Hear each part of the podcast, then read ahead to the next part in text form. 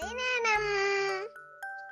ஒசு தாத்தா பிரசன்ஸ் அறுபது வருஷத்துக்கு முன்னாடி ஒசு தாத்தாவுக்கு வயசு ஒம்பது. அப்போ சென்னை மயிலாப்பூரில் ஒசு தாத்தா அங்கே தான் வளர்ந்து பிறந்து படித்து எல்லாமே அங்கே தான் அந்த ஒன்பதாவது வயசு இருக்கும்போது அஞ்சாம் கிளாஸ் தான் படிச்சிருந்தேன். அந்த படிச்சுக்கிற அந்த அந்த காலகட்டத்தில் ஒரு நாள் பயங்கர புயல் கடும் காற்று. நூற்றி அறுபது கிலோமீட்டர் ஸ்பீடு நூற்றி எண்பது கிலோமீட்டர் ஸ்பீடு காற்று புயல் பயங்கர புயல். மழை கல்லாமலாம் மழை. தொடர்ந்து மூணு நாலு நாள் தொடர்ந்து மழை. நிற்காது நான் ஸ்டாப்பான மழை. காற்று பயங்கரமாக அடிக்குது நூற்றி எண்பது கிலோமீட்டர் ஸ்பீடு தொடர்ந்து ரெண்டு நாளாக அடிச்சுட்டு இருக்கு யாரும் வீட்டை விட்டு வெளியிலே வரல. கரண்ட் இல்லை. கரண்டெல்லாம் போச்சு. ஒரே இருட்டிலே இருந்தாங்க ரெண்டு நாள் ஃபுல்லாக ஒரு மூணு நாள் கழிச்சு காற்று கம்மியாச்சு.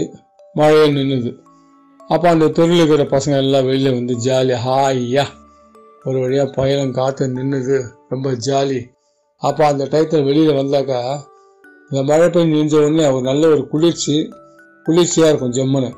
ரோடெல்லாம் ஒரு ஈரம் குளிரும் காற்று இதெல்லாம் பார்க்கும்போது ரொம்ப ஆனந்தமாக இருக்கும். பகல் நேரத்தில். அப்படியே அங்கே தெருவில் இருக்கிற பசங்கள்லாம் ஒரு ஃப்ரெண்ட்ஸுங்க ஒரு அஞ்சாறு பேர் சேர்ந்து அப்படி ஜாலியாக அந்த இயற்கை அனுபவிச்சுட்டு இருக்கும்போது அதில் ஒரு நண்பர் வெங்கடேஷ்ன்ற நண்பர். டேய் இந்த டைமில் நம்ம பீச்சுக்கு போனால் எப்படா இருப்போம் அப்படின்னு ஒரு ஐடியா கொடுத்தாங்க அப்போ நாங்கள்லாம் சின்ன பசங்க. வீட்டுக்கு தெரிஞ்சால் விட மாட்டாங்க. தனியார் பீச்சுக்கெல்லாம் போகிறதுக்கு காற்று வேறு அடிக்குது புயல். வீட்டில் இருக்கிறவங்களாம் பயப்படுவாங்க. அதனால் என்ன பண்ணுறதுன்னு சொல்லிட்டு பசங்களாம் நாங்கள் ஒரு அஞ்சு பேர் ஒன்று சேர்ந்தோம். சரி வாடா போய் பீச்சுக்கு போய் என்ன எதாவது நடக்குது பார்த்து வரலாம். இந்த புயல் காற்று அடிச்சிருக்கேன். அப்போ பீச் எப்படி இருக்கும்? போய் பார்க்கலாம்னு சொல்லி அப்போ மயிலாப்பூரில் எங்கள் வீட்டிலேருந்து பீச்சு ரொம்ப இருபது நிமிஷம் நடந்து போகிற தூரம். அப்படியாக ஒரு பத்து மணி இருக்கும் டைமு வெயிலே கிடையாது. வானம் நல்லா மூடினே இருந்தது. ஆனால் மழை இல்லை. காற்று கம்மியாக இருந்தது. நாங்கள் ஜாலியாக பீச்சுக்கு நடந்து போனோம். ஒரு ஆறு ஃப்ரெண்ட்ஸுங்க போய் பக்கத்தில் எங்களுக்கு சாந்தோம் பீச் அந்த சாந்தோம் பீச்சில் படிக்கட்டில் இறங்கி நேராக உள்ளே போய் தண்ணிக்கு கொஞ்சம் அருகாமல் நின்று அப்படியே பீச்சை பார்க்குறோம் அப்போது ஒரு காற்று அடிச்சுருக்கு ஒரு முப்பது நாற்பது கிலோமீட்டர் ஸ்பீடில் காற்று அடிச்சுருக்கு உசு உசுன்னு ஒரு சவுண்டு அப்படியே அலை தூக்கி தூக்கி போடு தப்பு தப்புன்னு விழுது. அலை. பார்க்குறோம் எங்கே பார்த்தாலும் கடலே தெரில அந்த சாரல் லைட்டாக சாரல். அப்படியே அந்த கா பீச்சில் அப்படியே ஒரே ஆனந்தம். அந்த சுகத்தை இருக்குது நாற்பது கிலோமீட்டர் ஸ்பீடில் காற்றடிக்குது அந்த அலை டம்மு டிம்னு விழுது. இப்போ ஒரே காலி. நாங்கள் ஒரு ஆறு பேர் தான் அப்படி நடந்து போயிட்டுருக்கோம் திரும்பி பார்க்குறோம் யாரையுமே காணோம். அதனால் நமக்கு மட்டும் தைரியம் ஜாஸ்தி போடுறதுக்கு யாரையுமே காணோம். அப்படின்னு சொல்லிட்டு தைரியமாக போயிட்டு பீச்சுக்கு போயிட்டு ஒரு அரை மணி நேரம் பீச்சில் இருந்துட்டு திருப்பி வந்துட்டு வீட்டுக்கு இல்லை பெரியவங்களாம் தேடக்கிற போகிறாங்க அப்படின்னு சொல்லிட்டு பயந்துட்டு நாங்கள் திருப்பி கரெக்டாக வந்துட்டோம் வீட்டுக்கெல்லாம். வீட்டுக்கெல்லாம் வந்த உடனே அவங்கவுங்க வீட்டுக்கு அவங்கவுங்க அப்படியே போயிட்டோம் சைலண்ட்டாக நாங்கள் பீச்சுக்கு போகிறது யாருக்குமே தெரியாது எங்களுக்கு மட்டும் தான் தெரியும். அப்படியே போயிட்டோம். திருப்பி அன்று மாலை திருப்பி ஒரு கூட்டம். நாங்கள் ஆறு நண்பர்கள் ஒன்றா சேர்ந்து அந்த தெருவில் காலியாக இருக்கும். மக்கள் நடமாட்டம் இருக்காது ஒன்றும் இருக்காது. மழை வேறு பெஞ்சிருக்கு இல்லையா?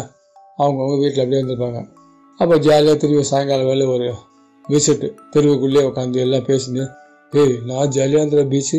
என்ன காத்துறான்? ஏய் என்ன இதுவாக இருந்துடா அப்படின்னு ஒருத்தருக்கு ஒருத்தர் அப்படியே பிரமிப்பாக பேசியிருந்தோம். அந்த மாதிரியான ஒரு இளைஞர் பருவம். ரொம்ப ஜாலியாக இருந்தது. அப்போல்லாம் அப்போல்லாம் ஜனத்தொகையும் கம்மி அதுவும் கம்மி இது கம்மி எல்லாம் கம்மி.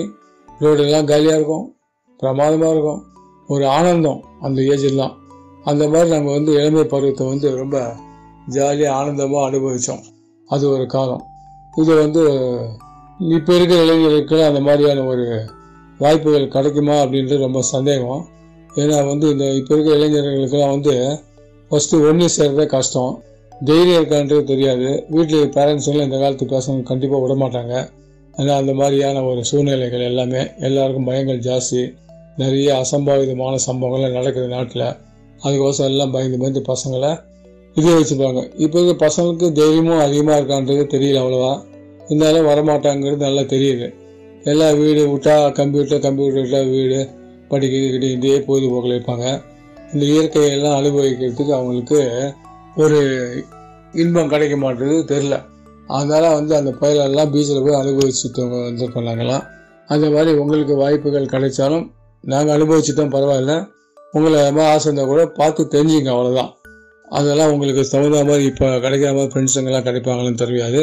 அந்த மாதிரி ஃப்ரெண்ட்ஸே கிடைச்சாலும் அந்த ஃப்ரெண்ட்ஸுங்கெல்லாம் இந்த மாதிரி ஒரு தைரியம் வருமானதுன்னு தெரியாது. அதனால் நாங்கள் சொன்ன இந்த அனுபவத்தை கேட்டுட்டு நீங்கள் அதையே உங்களுடைய இதாக வச்சு அனுபவிச்சு ஜாலியாக இருங்க. அவ்வளோதான்